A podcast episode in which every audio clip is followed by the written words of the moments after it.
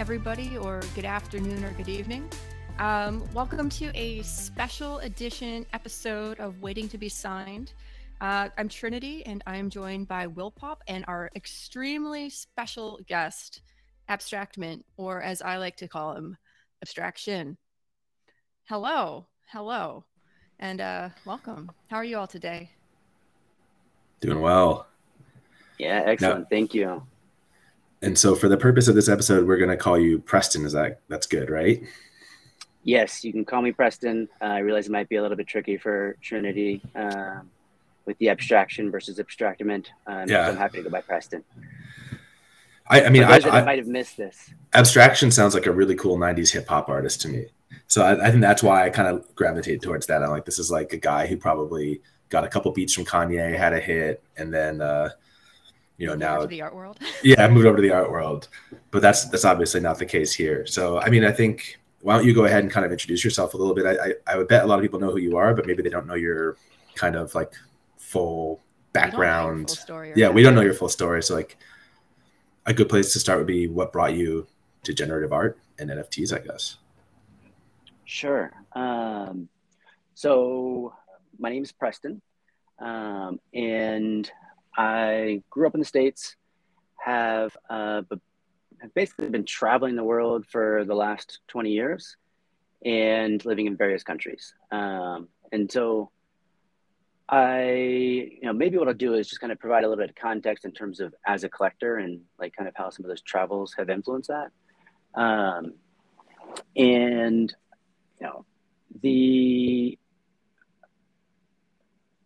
Started off, I guess my professional career started off in Samoa um, as a Peace Corps volunteer. And so, for anybody who's not familiar with Peace Corps, it is a, a program run out of the US government for US citizens to go abroad and uh, serve on like a two year stint as a volunteer.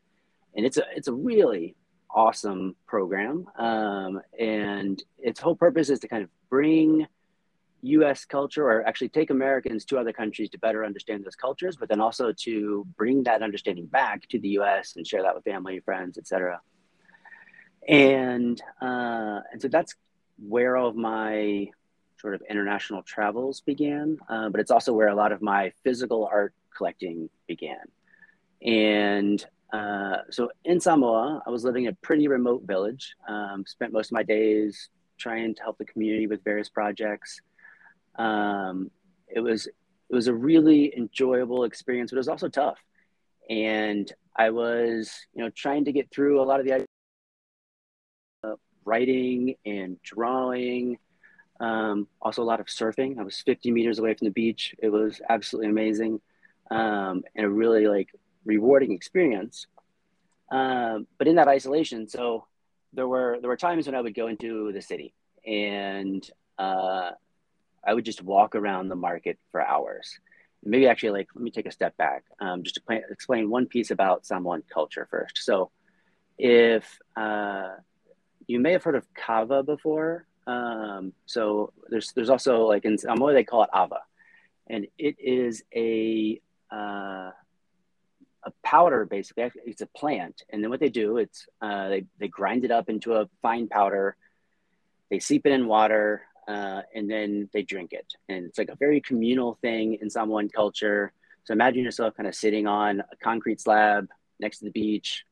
You've got a thatched roof over your head, no walls around, sitting around like with a, a bunch of older men wearing skirts, because that's kind of the, the dress attire in Samoa. And, um, and drinking this ava from coconut cup.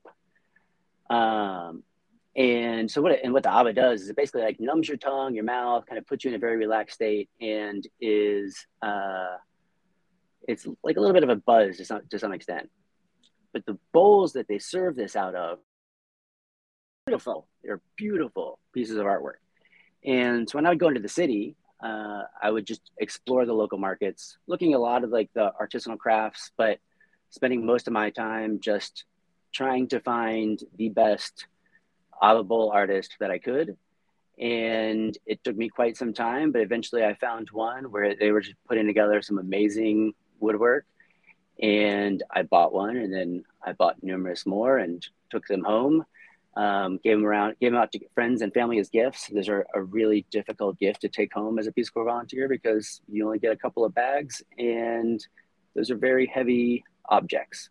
Um, but they make for great gifts. And so uh, that's where like my collecting of artwork began, and it's kind of maybe in a, a non-traditional sense when we think about artwork. And this is, you know, these are bowls, wooden bowls that are just really nice, nicely carved. So, just kind of in terms of education and background, like you didn't necessarily have like a formal arts education or anything like that as a younger person. It was more just like through your experience traveling, you kind of broke through in this appreciation of art through this culture and that kind of has inspired you since then to become like a collector and maybe even now an artist? Is that kind of the trajectory? Well so i mean stepping back way back um, so my dad was an art teacher um, and i think he instilled a lot of love for art um, in me as i was growing up. As i grew up he was not an art teacher. He kind of switched careers in order to uh, kind of make a living and support the family. Um, but his passion was art and he always loved that. And i loved art class. I, uh, you know, competed in several competitions and did well. Um, I was I was always very very much into art as I was growing up, and you know, as I was mentioning in Samoa, like even as I've come out of kind of that uh, childhood, art has been kind of a, a space for me that I've found like a lot of relaxation and and just enjoyed kind of um, participating in. Oftentimes, what I'll do is just uh, at least over like the last maybe 20 years um, as I've been traveling, I will, uh, or I have created art on numerous occasions, but just for special occasions, like the birth of my daughters. Um, I painted a piece of uh, artwork for both of them. And when traveling in Afghanistan, was taking photos of local businessmen and then brought those back and kind of framed them all um, in like a window frame. It looks, you know, really nice. And it's you know, it, but it's just kind of opportunities that I try to find to participate in the space, but it's never been kind of, so it's always been a constant thread, but it's never been like a clear, like focal point. This is what I'm doing. And this is what I'm doing right now. I love to hear that. And it's like also just cross medium. It sounds like there's not one particular thing. It's just kind of the artness of it all, just kind of, as you said, that thread or just you're being steeped in it everywhere you go, even if it's something that you might not be in a pl- place for it's something that with which is really amazing. Yeah yeah absolutely. Uh, yeah.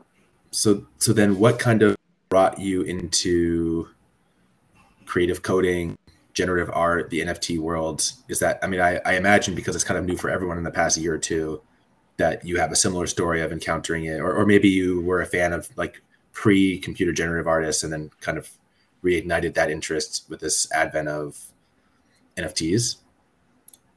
Yeah. So um, my first introduction to crypto uh, was back in 2013. Um, I was sitting in a Pakistani coffee shop and uh, was checking, you know, the news and saw something about Bitcoin's prices that were skyrocketing and then coming back down. I think they were at like 200 or 400 bucks at the time.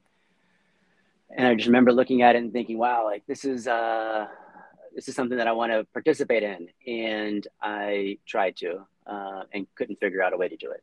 Uh, and then I just, it kind of stopped there in terms of exploring um, Bitcoin. I went back to my, uh, looking for physical art and um, just found a very old Punjabi door that we turned into a dining room table, and um, and so that was that was my first introduction into it. And I just tracked Bitcoin prices for the long term, um, but didn't really uh, like participate until maybe 2020 when I started to buy crypto. But it was very it was like in a very small way, um, just trying to get familiar with the market, understand. Um, I've never had a big wallet, and um, and so this is, it was just really just trying to get a feel for what was going on.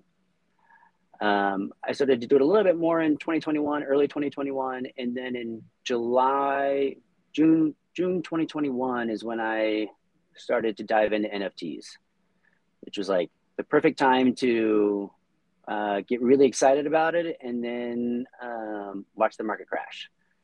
and so it was uh, a little bit of a rough introduction to to the whole space. Many of us have gone through that, and we will go through that many more times as uh, we see cycles, which I, I, think the swings are really big and very kind of rapid.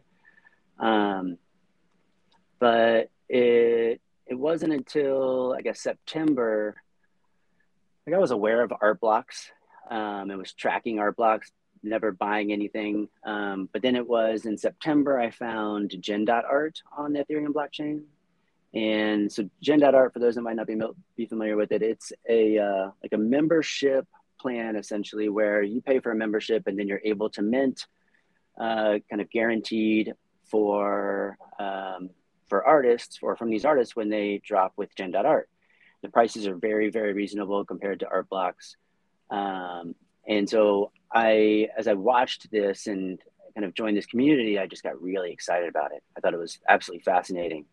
And I just immersed myself in that space, um, trying to learn as much as I possibly could, uh, exploring some of the other kind of generative art groups out there just to get a better understanding of what they were but was really kind of considering Gen.art my home. Um, and it, it, was it was through that community that I've kind of really found a passion for generative art.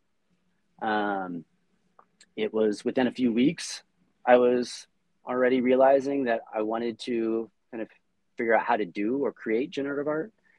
And so it was probably early October when I first started to dive into it. And I had had a little bit of coding background prior to um, prior to trying generative art, but not much. Like this is all self-taught, um, trying to do kind of side projects for work, but this is it's not at all my background. And uh, but I had just enough, like just enough of an understanding that it was like kind of this dangerous space where it was I had just enough of, a, of an understanding of how it worked that I thought I could actually create something cool, uh, but that I totally miscalculated how incredibly difficult it was going to be. And it uh, and it, it was much more difficult than what I had anticipated when I kind of started off um, with that. So, from a process perspective, like it sounds like you know, with your artistic background and everything, that you may have had like an idea of the types of things you wanted to make. What what was your aim? Like, or were you working on things projects before really starting in on let's say Clew? Yes. So uh, there were several things that I did uh, on my own, which you know I now look back at them and you know find them pretty appalling and, and embarrassing. Um, but my goal with those was just to learn how it all works and see what I was able to create. And then it was probably three or four weeks into it, maybe that I kind of came across a like a vision where I, you know, created my vision for what I thought I could do with Clew and figure out how to build it out. Um, and you know, like there is, uh, I think, I think Clew is beautiful. I love it. Uh, at the same time, it's it's not like the most innovative coding behind it.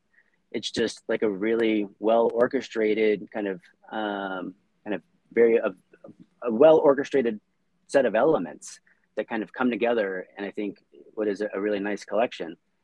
Uh, and so it's you know I'm, I'm never going to be the one that's actually like changing the generative art space with the innovative coding. I'm I'm just trying to create really great final outputs um, and and putting together a large collection of a lot of diversity in it.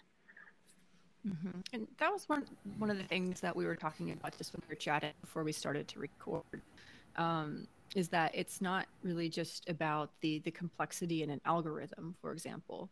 Um, I haven't looked at the clew code to like understand all the work that went into it, but no matter how complex or simple something might be, and we talked about this a little bit on our weekly podcast, just to plug that a little bit, sometimes it's just about the the refinement in picking the, the color palettes, for example, you know, and just really understanding how different elements work together. And it doesn't matter how that vision is executed when you kind of hit the, the print button it comes out looking wonderful. So like what was the artistic process when it came to kind of generating those really amazing outputs? Yeah so um, i mean as i think is pretty evident from the write-up or the the description of clew one of my big priorities here was creating art that uh, people would want to put on their walls. And i think that that comes from like you know my appreciation for all of the art that we've collected in the various countries where we've lived. So like we've got work from rwanda colombia florida pakistan um, afghanistan samoa uh, and a few other countries. Uh, and I mean, it's just I love being able to like have that on the wall and be able to enjoy that on a daily basis. And so when I went into Clew, it was all about how do I make sure that this is going to, um, or how do I increase the likelihood that this ends up on walls. And and I knew that the details were going to matter on that. Uh, and so what I was doing a lot of was trying to uh, create those really high uh, quality outputs that you can get from Clew and just zooming in and looking around and seeing what everything looks like really close up. Uh, and and when I didn't see something, when I saw something I didn't like, you know, dive back into the code and, and tweak. So it was a lot of kind of back and forth between those outputs and, and the code. And I, I, you know, I think every gen artist goes through this. It's um, important kind of step in trying to understand what your code is going to produce and whether it's going to meet the standards that you're that you have for the artwork that you're producing. Uh, I have really high high standards for myself, uh, and I want to create great work. And and I also just think that I have like I know what I like and I know what I don't like, and I am on on what it is that I appreciate and trying to create uh, the effects that I'm looking for. And so like on Clew, for me, it was a lot about depth. Like how can I create depth with this very 2D piece. And you know, I, I think I've tried I've tried to do that in various ways through the backgrounds, through the way that like um, you know the clues, if you will, kind of create themselves. And and so a lot of the tweaking that I was doing was how do I refine to make sure that like I'm getting the right depth that I'm looking for.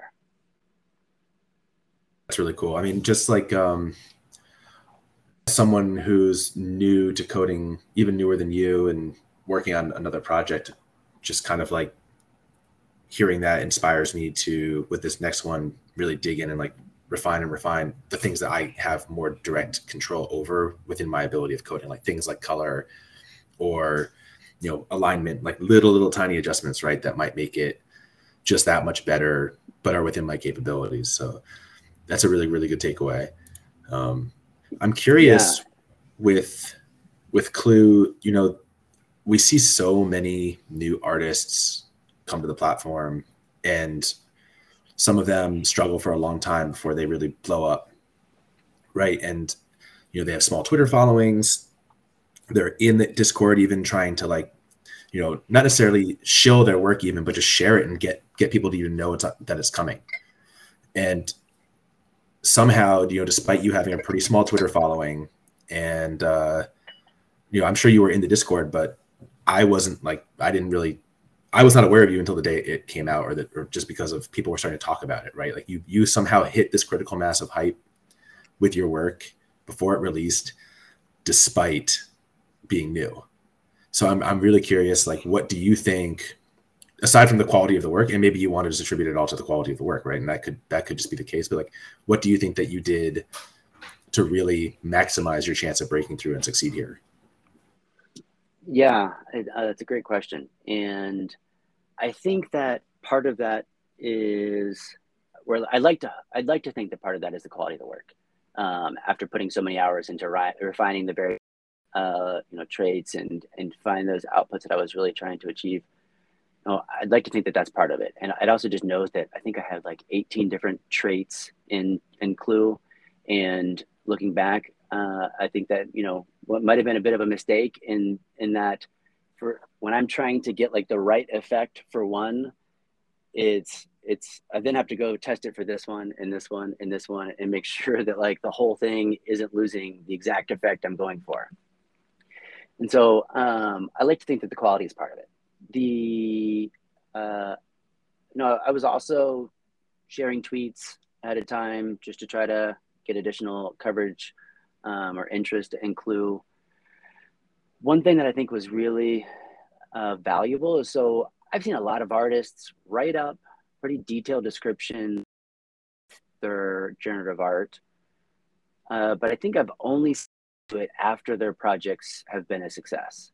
And I kind of looked at that and was like, all right, well, I wonder if this can help drive the success the success of a project. So I put a lot of time into developing uh, my website and adding out or adding several pages that outlined all the different traits and how I came to choose those and what I'm trying to achieve with them. And I think that was helpful. I mean, I got a lot of positive feedback on um, on the website, and and then I think it, you know, it's probably like obvious, but let's like a, uh, you know, the model that I've set up in terms of if you own five clews, then you're a member of the Clew crew, and we can talk about this. Uh, you know, there's a lot, of, there's a lot to it.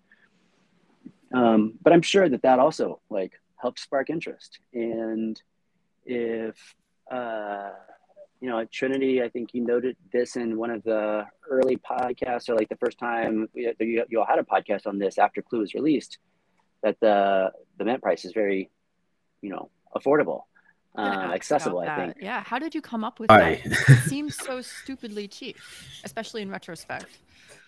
Yeah. So um, this kind of gets into like a lot of the dynamics that I'm trying to uh, achieve, or I guess like you know manage with with Clew. So when I was thinking about mint price, I was in both mint price and the drop collection size.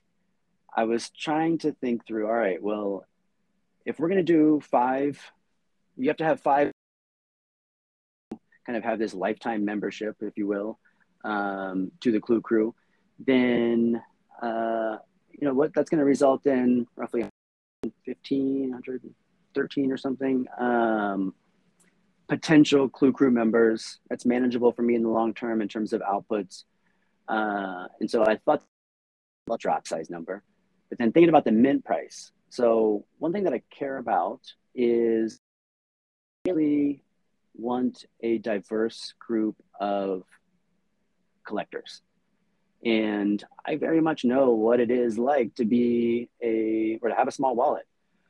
And uh, so when I was thinking about that 0.89 tez for a, for a mint, it was I want to make this accessible and not just like a piece of Clew, but the full like you can be a Clew Crew member for an, an accessible or an affordable price. And and my hope is that uh, you know a lot of those Clew Crew members that were able to mentor, even like a, within a few days, um, the price hadn't, you know, taken off too much. It was still relatively affordable if people still wanted to get in. And it, it you know, I guess depending on your wallet size, maybe it is today, maybe it's not. Um, but it, it was all, it was really, I was really focused on how do I make this accessible to everyone?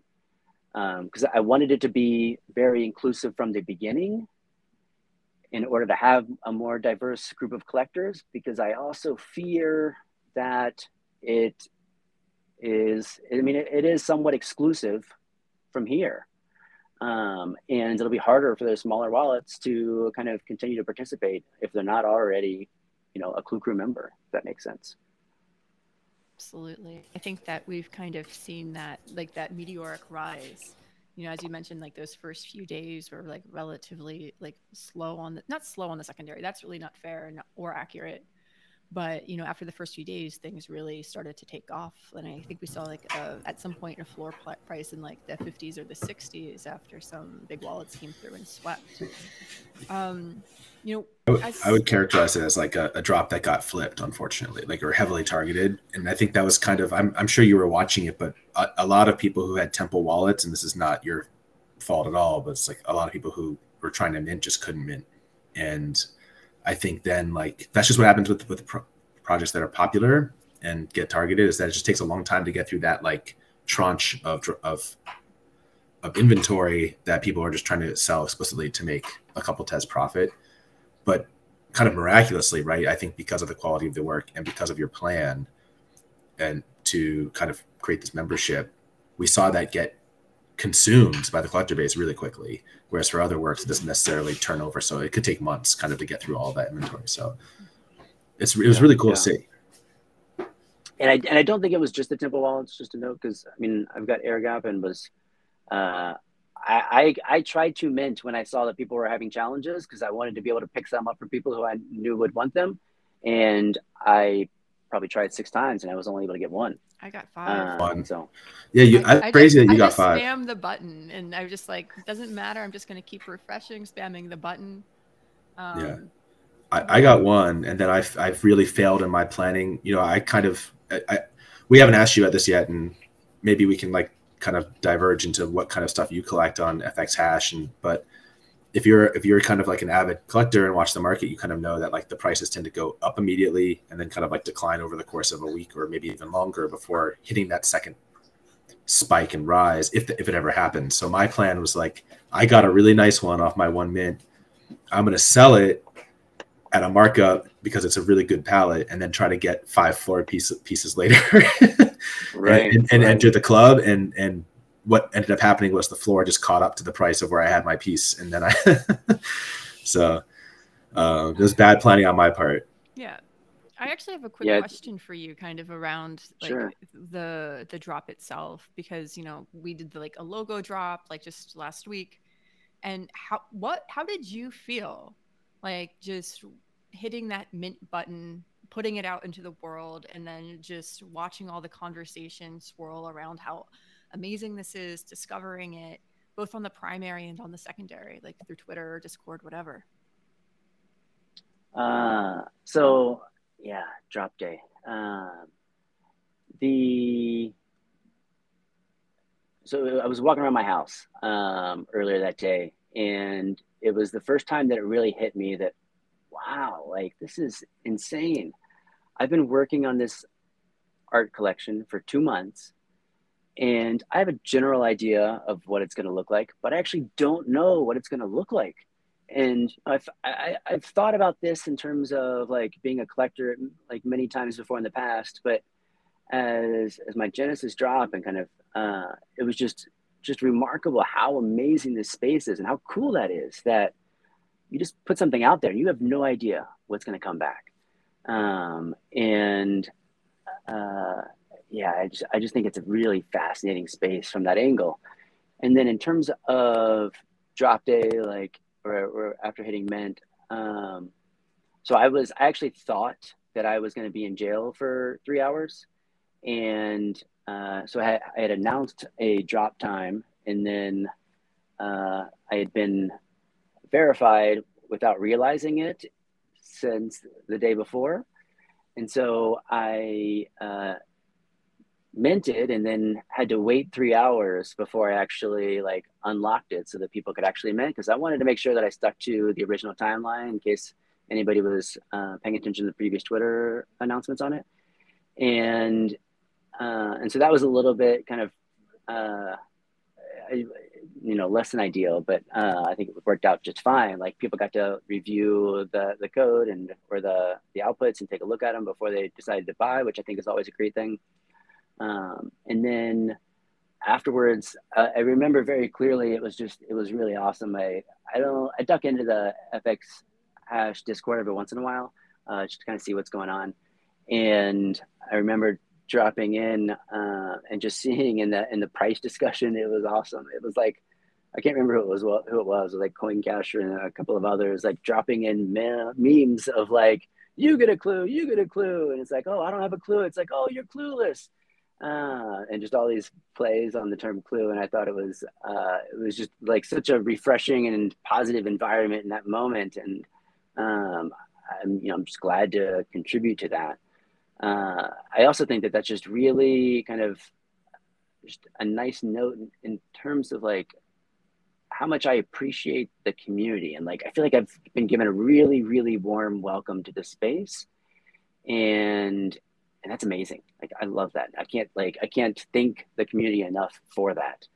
Um, it really does make a difference in terms of like helping an artist want to continue to kind of come back and, and bring back value to the community when they have those positive experiences, especially from the beginning. Uh, so it was, but yeah, it was, it was, it was a really amazing kind of day, um, just watching it all happen and, and the excitement, enthusiasm around it. Call it a top two FX hash moment for you. Uh, yes, yes. Yeah, think, it's in your top um, two. yeah, it's definitely a top two uh, since I've had one Genesis drop so far. Yeah. Number one that we should be thinking about. Yeah, as I know this is something that you wanted to talk about, maybe this would be a good time to divert and. Well, yeah, I mean, I was interested in hearing about your um, your top moments um, with FX Hash, um, but actually, like, can I, is it okay if I yeah, yeah, we can keep going. For just no, yeah, let's keep going on Clew. Um, because I do want to like just mention a couple of things. So like, you know, I've built out this airdrop model, and you know, I feel very fortunate because I've got a full time job. Um, I'm not relying on kind of the income from my artwork to keep a roof over my family. And but I'm like, not every artist is the same every artist is going to have a different approach. Every artist is in a different situation. Every artist like looks at their art from a different perspective. And I just want to note that like I, I really hope that kind of this type of model does not result in any collectors or pressuring or any artists feeling pressure to start airdropping to all their collectors because that's not the right model for everyone. Um, this is kind of part of my model to create space for me in you know in the FX hash world, and I am hoping that like or I guess maybe best case scenario is what it does is it just creates another option for other artists who are, are looking to move into this space to to maybe consider like as one of the many ways that they kind of introduce, introduce themselves um, to the community. But this by far and away is not the only and, and probably and probably not the best model um, for doing this. So I do want to be like very clear on that. That I, I worry a little bit um, in terms of that like pressure that some collectors might uh, throw towards others, and I, I just I discourage that. I'm I'm actually curious. You know, I think you maybe there's something that you're saying in in this in this statement to other artists, but do you have any anxiety yourself around this model that you've now created and kind of have to like fulfill? Right. And I know when you tweeted it out, it was like very much like I, I know there was some discussion of like, oh, like he's really being like very formal with what the rules are of this. And I was like, yeah, he, you have to be right because you are basically making a commitment to anyone who holds five, and people might be making decisions. People might be make, making decisions now at this at this higher secondary market price that they want to be in, right? And they might right. be spending hundreds of tez to join versus someone who got lucky and minted five or, or collected them around the floor like do you have like anxiety now because of the success of the project that you're on you know you're kind of on the hook I, I, would say for at least one or two or three like drops to kind of i don't know i mean i guess what do you feel about it and what do you feel i guess is, is really more of the the question is like it yeah, makes me yeah. nervous like i makes me nervous on the sidelines i mean it's it's a great question it's a great question um and i think the short answer is no um, and that's that's the short answer may change um, in, in, the long term, but it's you know especially depending on like on what the price of Clew is. Uh, but at this moment, like I don't feel kind of pressure. What I do feel is uh, is like kind of I don't know the right word for it, but like like a rejuvenated commitment or something where like or maybe it's just motivation. It's a motivation. Like um, i feel a very strong motivation to return value to my like to the clew crew.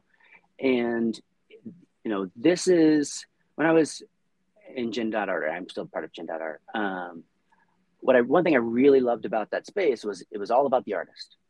And you know they choose the drop size they choose the mint price and the, like the members are basically along for the ride and you can participate as you want um, well in this scenario like as i was reflecting on it well i'm the artist and all right well what do i care about uh, like i don't really care about you know all those like a, a lot of these other details And so why don't I kind of flip that concept in its head and focus on the collectors? And like I am, like I th- I, I think that that that approach was actually really smart from my perspective, in terms of giving me a long term motivation to provide value to those Clew crew members. And like I want to be like nobody should be buying Clew because of stuff that I'm saying on this podcast. Like buy Clew because you like uh, the art, or buy any art because you like the art. Um, I don't want this to kind of turn into like a podcast, but like I, I am very focused on how do I create value for the collectors, and I'm looking at it from like so. Okay, maybe like just to touch on this for one minute. Um, so we've talked about the airdrops, and I've committed to doing one airdrop for all Clew Crew members um, for all of my FX hash work moving forward. And um, but one other thing that I've uh, recently decided on, and I've shared this in, is that there's gonna be times when I actually decide just to airdrop two pieces to the Clew crew, and I think that like I really like the way that I've thought. You know, one thing that I've struggled with so much in the past is like feeling liquidity strapped, and when when you don't have liquidity it like it's stressful if especially if like you see yourself if you want to get into another project like what I, I don't know about anybody else but like what i would do is i would sell something at its low point so that i could buy something at its peak and then just feel really crappy the next day. Um, and i would just kind of rinse repeat over and over. And it's and it was only because i felt like i was liquidity strapped. And so um, you know, I was talking about that diversity in the collectors early and how earlier and how I like to maintain that. And so when I think about smaller wallets, like, all right, well, how can I help smaller wallets feel comfortable remaining as part of the Clew crew? And and I think one way of doing that is to airdrop them two pieces from some collections, not all collections. It'll probably be seldom. Um, but my hope is that, all right, you know, they can still keep one piece of all of my artwork but now they've got one extra piece that they can sell if they're feeling liquidity strapped. And um, it, all it does is just give them one more option in terms of how they want to manage their portfolio and collect uh, and collect art. And uh, hopefully, like you know, I, I think kind of in the end, my hypothesis and all, if I bring value and create value for the collectors, then that kind of gets reciprocated, and they, you know, uh, value and appreciate my art and you know what i'm trying to do um, to kind of uh, support them as collectors so yeah i mean maybe this is actually a good opportunity project which yeah. you've highlighted it you you kind of leaked it or previewed a little bit in a tweet just yesterday you know, yes, yesterday our time. I don't know. It was maybe morning your time. Rocking the uh, some Twitter banners um, that you just released yesterday, or at least as at the time of this recording, as well. Yeah. Um, so this is you know this is just kind of an, the only the only promise that I've made with the Clew Crew sort of membership is that you get one airdrop for all future pieces or future collections. Um, the the banner piece is just like another little kind of icing on the cake that I wanted to give to a couple of, or give to anybody who wants one that um, seeing a few people adopt them as their uh, Twitter banners. I was like, man, that looks awesome. Um, and so, all right, let's formalize this. And let me actually mint some of these for you. So that was just a little like icing on the cake. Um, the, in terms of kind of what's coming next. So there are like, there are some things that I'm working on. Um, as I've said, like coding is not my specialty, uh, not a strong suit. I'm all like self-taught, and so everything I do kind of takes time, and it's me learning and trying to figure out, like me knowing what my vision is, but then trying to figure out how do I get there. And for uh, so some of these pieces are going to take a little a little time to kind of fully develop. The there is one. So the, okay, so the tease from yesterday. Um, so there's a very special clew in um, in Clew, and it is Clew number 205. So this is the only piece in the Clew collection that has both a both symmetry and uh, a special trait. And what I'm going to do is actually like build a kind of a small collection just in honor of that one piece. Um, so it's basically like a zoomed out variation on the lost, not lost uh, special trait, which is what Clew 205 has. Um, I'm going to do like, and I, I think I'm going to call this symmetric Clew because uh, the vast majority of the collection is going to be symmetrical in some way. And um, and what I'm also going to do is, so Clew 205 has the Dune Lakes color palette. And so I'm actually going to remove that color palette from Clew altogether and then uh, switch that with what we, like the teaser that I shared yesterday, which is a new color palette. Uh, it is neon inspired and it makes me say bam every time I look at it. So I'm calling it Neonomatopoeia. Do you get it? Yeah. Yes, that's my new. Tell that right now.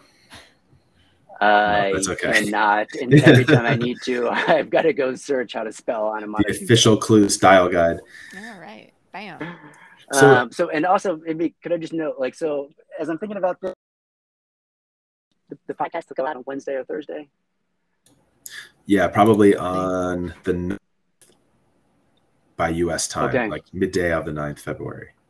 All right, so let's go ahead and do this too. Um, let's go ahead and just like let's announce this as uh, as the drop.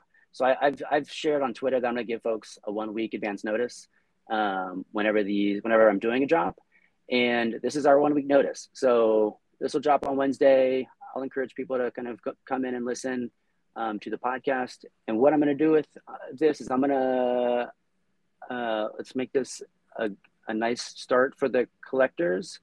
And we'll do a drop of two for all of the Clew crew. Um, and I think what I'm going to do is probably just reserve five of those that I'm in for maybe like a Dutch, Dutch auction or something. Um, still trying to work through those details, but my goal here is like 95% of this collection is going to go to the Clew crew. Sounds uh, like I uh, need to get onto the secondary market. Uh, financial advice. It's not financial yes, advice. It's not financial advice. I'm talking about myself Definitely who loves right, right. Clew. Um, and I can't wait to see what onomatopoeia looks like. uh, well, you've already seen the teaser for the onomatopoeia uh, trait or, or color palette, um, which that was the tweet from yesterday. But um, I'll share more details on this as we get closer to it. But uh, yeah, I mean, like I want to start off with a bang for uh, Clew Crew and uh, you know, like I said, make sure I'm bringing value back to them. So, yeah, and I I think um, because of kind of the funkiness of how the opening windows move right now, I'm looking at the calendar. So, for us in the U.S., there's actually the closing of cycle 87 and the opening of cycle 88 on Wednesday. So I think you'll have to kind of look at your time zones, Preston, and figure out like what which which which one of those yeah. two cycles you're gonna you're gonna put it in. But but if it's mostly gonna be minted and distributed minus this like auction system, then it might be a little like less finicky about exactly when it hits, right? Yeah. Yeah. Also, like just congratulations on putting out something that people are going to be really looking forward to. Like I know that you were really upfront on Twitter when you dropped Clew to announce the Clew crew that like this is not your full-time job. You have so many other like responsibilities just with your day job, you have family, you have friends. So I'm really glad that you're able to take that like that motivation and just start making new beautiful things. So kudos. Yeah, thank you. I mean, it's uh, it's just a lot of fun. Um, I really enjoy it, and uh, it, it's it's surprising a lot of hours that I put in, and is quite difficult with the full time job. But it's it's just very rewarding. Um, I've really really enjoyed the space so far. So yeah, I mean, I, I'm trying to think of the number of hours just to get that logo project done for us. And you were, you were, you know, thankfully a part of it too. And in, in that final week, because I was like sprinting towards getting everything figured out and wrapping it for FX Hash. But man, for how simple that logo project is, like going from not coding to getting that done, number of hours, I can only imagine, you know, for a project like at the scale of Clew and just like the refinement of it, how much, how many how, how much sleep you've kind of siphoned away into into working on it, right? Yeah, yeah, yeah, absolutely. So at you know this is the time cop we're at 45 minutes. Do you want to kind of spend the last 15 minutes talking about some non-clew stuff? Should we just talk about like what you collect on fx hash like our moments or do you want to kind of keep going sure. down the future and yeah that no that sounds great. Um the yeah i mean in terms of collecting on fx hash um i will admit that like i am not a great collector. Um i am I've recently realized that I collect my physical art in a very different way than the, than how I collect my digital art. And and as I've made that realization, I've you know decided that I'm going to actually start to put my physical art hat on when I'm looking at things um, to really help me sort of filter through like what is it that I want to own? What it like when I'm looking at physical art, I'm looking at it and thinking, all right, this is going to be on my wall for the next 20 years. I want to love this piece of art. And I won't do that with digital pieces. Um, but I need to start looking at my wallet as if it's my wall and just say, all right, like if I'm putting it in my wallet, like this is something that I love and I want to keep. And so I do want to kind of shift the way that I've been collecting. Um, and I'm saying this out loud, hopefully as a way to commit, to commit myself to do so. Um, and but this is also like because as a, as an artist, it is really hard to keep up with everything that's going on in the FX Hash community. I have really appreciated your podcast because, you know, when I listen in, I 25% of what you all are talking about. And then the other 75%, like I've got to go dig it up and look for it because the rest, like the rest of the week, my head's just buried in code trying to figure out what I want to do and how I want to like, like what I want to create and I just don't have the time to like pick my head up and and collect in the right way. Uh, so that's a kind of a constant battle for me in terms of being a collector. Uh, and this is also a reason that I love what FX Tender is doing. And I think that's like it's it's almost like I, I just want to stop kind of looking at the FX hash homepage and just look at the FX Tender page because that's like that's the by far the easiest and fastest way for me to see what I want to like, what might be appealing and interesting to me. Um, and it takes all like, I feel like when you look at the FX hash page, and I, like, so when I first saw the FX hash, hash page, it was probably October or no, November, early November, mid November. I think Ken Consumer dropped into the Gen Art uh, Discord and said, Hey, if you're not paying attention to this, come check it out. Uh, and so I went and checked it out. And it just looked like a lot of kind of spaghetti being thrown at the wall to see what would stick.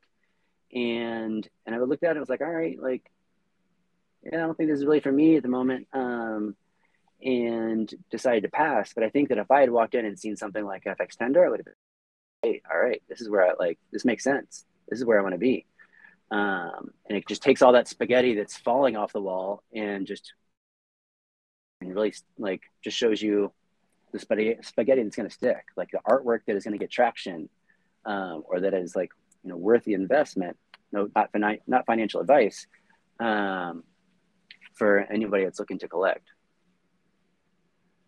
So the, the analogy I've seen with FX Tender is that like if FX Hash is like the L1 of generative art on on Tezos, then things like FX Tender are the L, L2s that are going to be built on top of them that are going to like streamline and i'm sure there'll be more right? I mean and that's kind of the nature that that ciphrd has developed the project is that like all the apis and stuff it's like all anyone can hook into and build on top of it. So I, I know like i'm excited to see where that project goes and what other kind of like similar projects might arise as well right? Because discovery is such a problem. I mean, this is something that i don't think we've talked about it on the show but there's so many projects, not so not so many, but there are like a handful of projects every week that you look at them and just go like, man, I really hope this one doesn't get lost.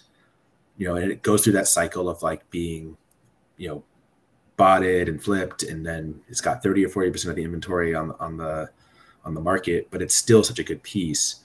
And you just know that if we had 10 times the, the user base that we have now, a lot of that inventory would be bought up and it would have a nice stable floor price and it could it could grow and flourish but what happens if you know it takes us months to get to that 10x user base and now this is like thousands of thousands and thousands of projects buried so we we need these right. like l2s to kind of just celebrate that work and also this kind of what we're trying to do on the podcast right is kind of create an oral history of like what goes on on the platform week to week because every week feels like a year and it's so hard to remember. Like i almost feel like they're time capsules that someone who comes to fx hash in a year could go back and listen to our show and be like even though it's meant to be like kind of like news of the week it's like actually kind of cool to hear about that drop that maybe has been forgotten for six months and, and go back and revisit it.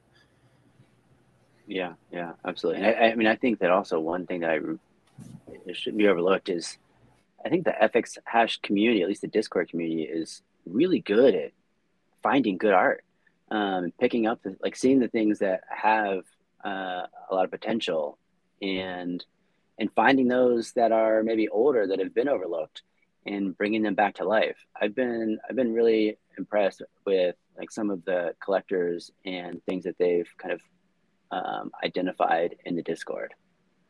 We've all benefited from some of Ken Consumer's alpha over the years, or I guess weeks. It feels like years. I feel yeah, absolutely. I know that I've learned so much from the, the, the people in Discord and people on Twitter, just kind of, you know, helping to communicate some of what makes the work great.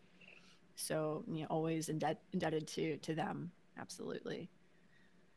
So, have you actually, what are some of the things that you've enjoyed that you've picked up? I know that we've talked about how you don't have the time necessarily to be, you know, in the Discord, like, you know, looking at every single um, like drop window. Is there anything that you've, that's really given you joy and that you have collected because you're like, yes, this could go on my wall for 20 years?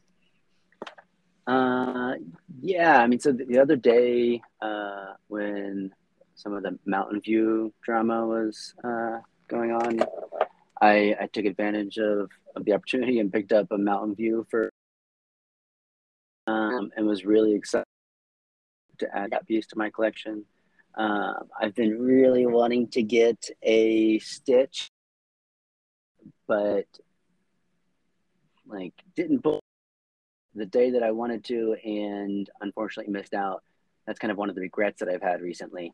Um, and then you know I've I was able to mint several glass that I really like. Uh, and there's a couple other pieces I like. I love, I, I like the small skulls. Um, and I think more than anything, I just really like. I love the art, but I really love the community, and um, I think it's just a great example of where this space can go with like the right kind of with the right community built around it. It's also kind of you know um, what I'd like to kind of eventually build when we think about Clew Crew. Um, obviously, a much smaller group given the, the size, but um, yeah, I like the small skulls. Two out of two for our interviews who love glass. yeah, I just need to make this our intro question uh, to the icebreakers. On a scale of one to ten, how much do you love glass? Yeah, how much glass do Yeah. you want? Yeah, Yeah. forever pump that. Uh, and and can I flip the script for a second? So we, we talked about this. You, you started this earlier, and like I wanted to flip the script and ask you guys a question. Um, in terms of favorite FX hash moments. So, uh, you know, you, you'd started to ask me earlier. I think I've covered the share. I will just share that there's one other, and it is when uh, Rich Poole purchased a black and white clew um, and that was just like that meant a lot. Uh, I- really admire rich as an artist and uh, i just think he's he's fantastic and has um, been really kind of helpful to me when i've looked out when i've reached out looking for support. And uh, yeah when he bought that piece it meant a lot to me. Uh, so i really appreciated that. The but i think those are like those are my big FX hash moments with drop day, seeing all the memes in the FX hash Discord. But you all have been around for longer uh, and have participated much more in, in, the community kind of aspect of it. Uh, and so, what are your FX hash favorite moments? Will, I'll let you go first. I don't want to steal any potential moment that you might have. Uh, I mean, I think the obvious one obviously is starting the show, and it's it's interesting. I mean, you know, Trinity and I have known each other for a really long time, and throughout the years, we've like always talked about starting projects together of some sort. Usually, they're more business minded than this, um, but this is the first one we actually executed on, and it happened so quickly. You know, like from I think it was around Christmas time, the end of last year, that I was just like, this is an opportunity, right? There's no one really creating. I mean, there are people creating some kind of secondary media around the on the around the platform, but it's either like written in blogs or, you know, or releases NFTs. Like there's someone who does an NFT magazine actually, like with like interviews with artists, and it's like we need some consistent like audio thing, something you can subscribe to through an app, like a like a podcast. And it was just awesome to start it. And you were a little reluctant at first, Trinity, but then I kind of convinced you into I don't listen to right. But neither am. I. Oh, Neither am I. But we're you know we're we're just naturals. You know that's that's just what it is. We've got radio voices. years of banter and going for us. So Yeah. it's So I think that's the obvious one. Yeah. Okay. I'm surprised Just even that making you something. didn't say like the NFT drop. You know, I, I for me that was like a really fun moment, similar to what you were saying, uh, Preston. You know, where it's because I control the wallet. Just if I get hacked, please, please, people, don't don't steal our stuff. Um, but like going through like we were screen sharing putting in all of like the information the descriptions like arguing about how do we capitalize things um and then just pushing the button and waiting three hours and then just holding our breaths i think collectively a little bit just to see what would happen and i think when it was going through and just checking like over time like who was buying what it was just like this overwhelming sense of like they love us they really love us you know, and just kind of feeling that support come back from the community. And I, I think that was just amazing overall. Yeah, I mean, I think those are both just great podcast related ones, and then I'll I'll offer some like market and collection related ones because I think also I don't think we would have gotten to the podcast if it weren't for like one key sale I made, and and then I'll complement that by like one key purchase I've made that I'm really proud of, which is when Toxi released Defrag Two. I think I, I can't remember if I got one or two of them. I think maybe I was lucky enough to get two of that, and I at that point I was still very much just like a hardcore flipper mode mentality, like learning the platform and just trying to really only viewing it as a way to accumulate Tezos and not even hadn't really brought broken through the threshold of like getting into the art at that point.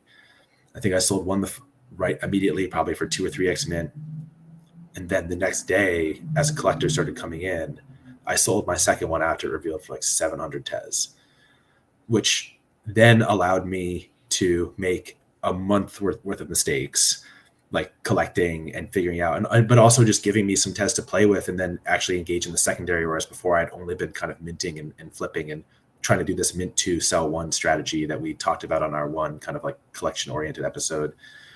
And it, if it had not been for that one big windfall sale i I, uh, I think there was certainly the possibility that like the momentum would have fizzled out for me and i would be facing down like how many more uh exchange you know like transactions and putting help me kind of get my feet in the community and like feel good about i don't know being able to, to spend and play without it really impacting my personal finances too much. It was just very very lucky. It's a big moment. And this That moment.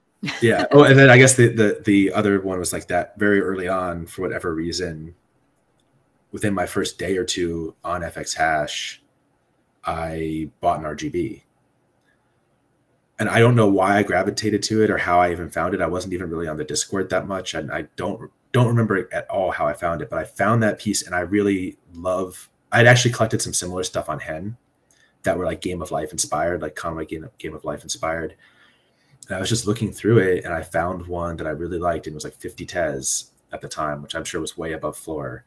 And I just bought it and I was like, and it's also sub 100 uh, like ID number on the site. So I was like, wow, this is like one of the first 100 things made on the site. And like, never had the expectation that obviously now like it's become this grail piece. And so I felt, you know, that also has been a big, big moment for me on the site. It was like just I don't know why I gravitated towards it or why I picked the one that I did, and it just feels good to have one in the vault. You know, it's it's, it's what I use as my uh, Discord profile picture. Mhm. And I think the other one there is not selling it at 600 Galaxy. I've I've listed it a couple times. I've listed I actually yeah I've listed it a couple times and then delisted it, and I, it's never you know now it hasn't been listed for a while. That's that's Yeah. Yeah, that's awesome. safe. Yeah, that's awesome. Congrats But- on that. Let's hear Trinity. You have to have at least like one. I mean, I don't have as many like big moments as that. You know, I, I think that there have been some really fun slash stressful times of multiple times of operating it with like 0.3 tez in the wallet where you like really even don't have enough liquidity to list anymore. Um, which is how I became a big fan of the battery list tool on Netlify. Um, please use it only at your own risk. Um, but like even though like that is not fun because you're kind of gate kept out of literally every single drop, including Clew. Um, there's something about the scrappiness that's included there where it's like digging yourself out of a hole. It, it- there's a sort of a sense of accomplishment um, and just kind of scrambling to figure out how do I like get my liquidity back. Like you, it forces you to really look at your collection as well to try to understand what you want to price things at and what you want to put on the market. Um, that said, uh, I also enjoy having liquidity, and I think that you know I've talked about this before. One of my favorite moments was, um, I think it was on the same. Was it the same day that Sequence was dropped as well? Um, because it was a big day. Because I, I remember I, I actually went to the office. You know, I work from home. I go to the office like once every th- five months, something like that. So it was very special for me to be like sitting at my desk while like there was a small office get together in the background. Like everybody's at the bar, and I'm just like sitting at my laptop, like constantly hitting like the refresh button, just trying to see what's happening. Um, but you know, Farb Taylor came out. Um, I've talked about this a few times, and you know, I, I had seen some Twitter previews, and I was like, "Oh my gosh, this is just beautiful." I had already loved the Signatory by Eric Swan previously, um, and then I think people were just, you know, it was had been a big day. There were a lot of big days back in December, and just continuing to hit the mint button on Farb Taylor because I was like, this is amazing. Like the colors are insane. The structure and the architecture is insane. Like everything about this piece is just insane. Like, you know, I ended up minting 13 of them. I was like looking around, like, I guess the internet, or just looking around at fxhash, being like, why is this taking Why so is no long one to mint it? out? And I was like, I know I'm onto something. And then just being right, you know, Yeah. just like having like the eye and having the vision and just being able to predict something that like other people might like, even though it like wasn't taking off like in that exact moment. Yeah. So that and thank that you for really telling me. so I minted three because you were like, you need to get some of these, and I was like, And like, eh, okay. I was like, are you sure? I feel like this one's a trap. Like, what? It was two Tez. No, nothing Yeah. with two Tez is a trap. Oh. Um, so that was a great moment. And then, you know, obviously, you know, fxhash is ultimately, in some respects, just like one giant like gambling ring.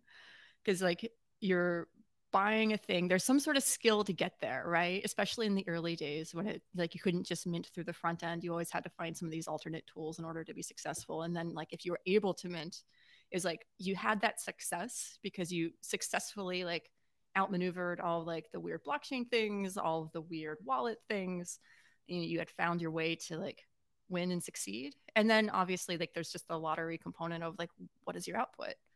Um, you know, hitting like the jackpot a few times, like getting a one in four a Keys Dragon, for example, is like just a, it feels so good, or like getting like a sequence with the hole in it, which is like a two percent. Um, Your red Iskra. a red iskra you know like there's just some of those moments like that where it's like this is just like you- it's just like a weird moment of like a success in a way or just not success isn't the right word but just like i'm gonna it's it's very like No, onomatopoeic It's it's it's it's like bang it's a, an extension of the poker analogy that I was Yeah. making on our collection episode, which is that you do a lot of things that are uh, process oriented, but you know that just because you're behaving in a process oriented way doesn't mean that your outcome is always going to be good. And so when you, because of the nature of luck in in a game like poker, right? So, but as long as you're being results oriented and like following a process, like those wins feel really really good because you know, like I'm putting my I'm I'm accumulating enough edge in all of my actions that it is here's here's the cases where it pays off, right? So like I think that's that feeling that you should go play poker. That's Not financial so advice. dry. That's so dry Yeah. and unemotional. Don't we love like the storytelling and the big hits and wins? Like that's what Yeah. Like that's like it's the emotional part that feels good too. Although I guess just the, the satisfaction of executing process and you know. It's like playing Magic, right? Too. Yeah. Like when you've designed a deck and to to behave a certain way, and then you actually I don't know if you play any games like that, Preston, but like you design your deck with a certain idea in mind, but then again you're shuffling the cards, so there's randomness to what you draw and like the order in which you see things. So it's when you hit the middle of the bell curve that you designed for and like everything's humming that you feel really good when you play that game versus like the liar edges or where you kind of can feel bad because you don't get to do what you want to do. Yeah. I think that is that that's that's a lot. Maybe we went longer than Yeah, expected. thank you. Yeah. That was great. It's like the adrenaline that keeps us going uh, when you get those little wins. It is, yeah. Same thing. Same thing for me on the generative art side when creating things and I'm able to come overcome one of those like challenges that's been driving me nuts for for days. It's that uh, adrenaline is what can keep me going for the next two weeks. hmm So- And I think it's like when you were able to solve that problem and figure out like what is the breakthrough moment. Right. Like there's right. got to be something really nice about that as well. Yeah. Absolutely. Did you know you can put arrays inside of arrays? Whoa, mind blown. Cool. I mean, do you want to? I, I feel like we're, we're we're at an hour. I know it's getting late on your on your side. Um, anything you kind of want to wrap up, put a bow on this, and send us out Uh, with? no, just, just a, a big thank you to the two of you um, for putting this together because this is where I get my uh, fxhash news every week and uh, get a lot of updates on what's been going on and some of the big drops. And I, I really appreciate it and I've gotten a lot of value from it uh, as someone who's trying to collect more um, but gets wrapped up into the creating side. It's it's just nice to have this space to, or this podcast to be able to um, get caught up on everything. So thank you. I really appreciate it. Everything that you do, and also for the uh, the exclusive drop info. Um, I think everybody's going to be really excited to see everything that you have in store. So that's awesome. for that. Cool. Well, that feels like an awesome place to end it. Um, thanks again, Preston. Abstractment. We'll always get your name right moving forward. And uh, really looking forward to everything you have to offer on the platform and the community. You know, I think you've approached it in a really I think that's a big part of why you've gotten the reception you have, you know, also the fact that the art is cool and good. So it's like a win on every level. And uh yeah, I guess I don't know how do you end an interview episode. I think it's just end it by by clicking stop. So thanks everyone. Thanks Preston. Thanks Trinity for getting up early. And we'll see you all soon.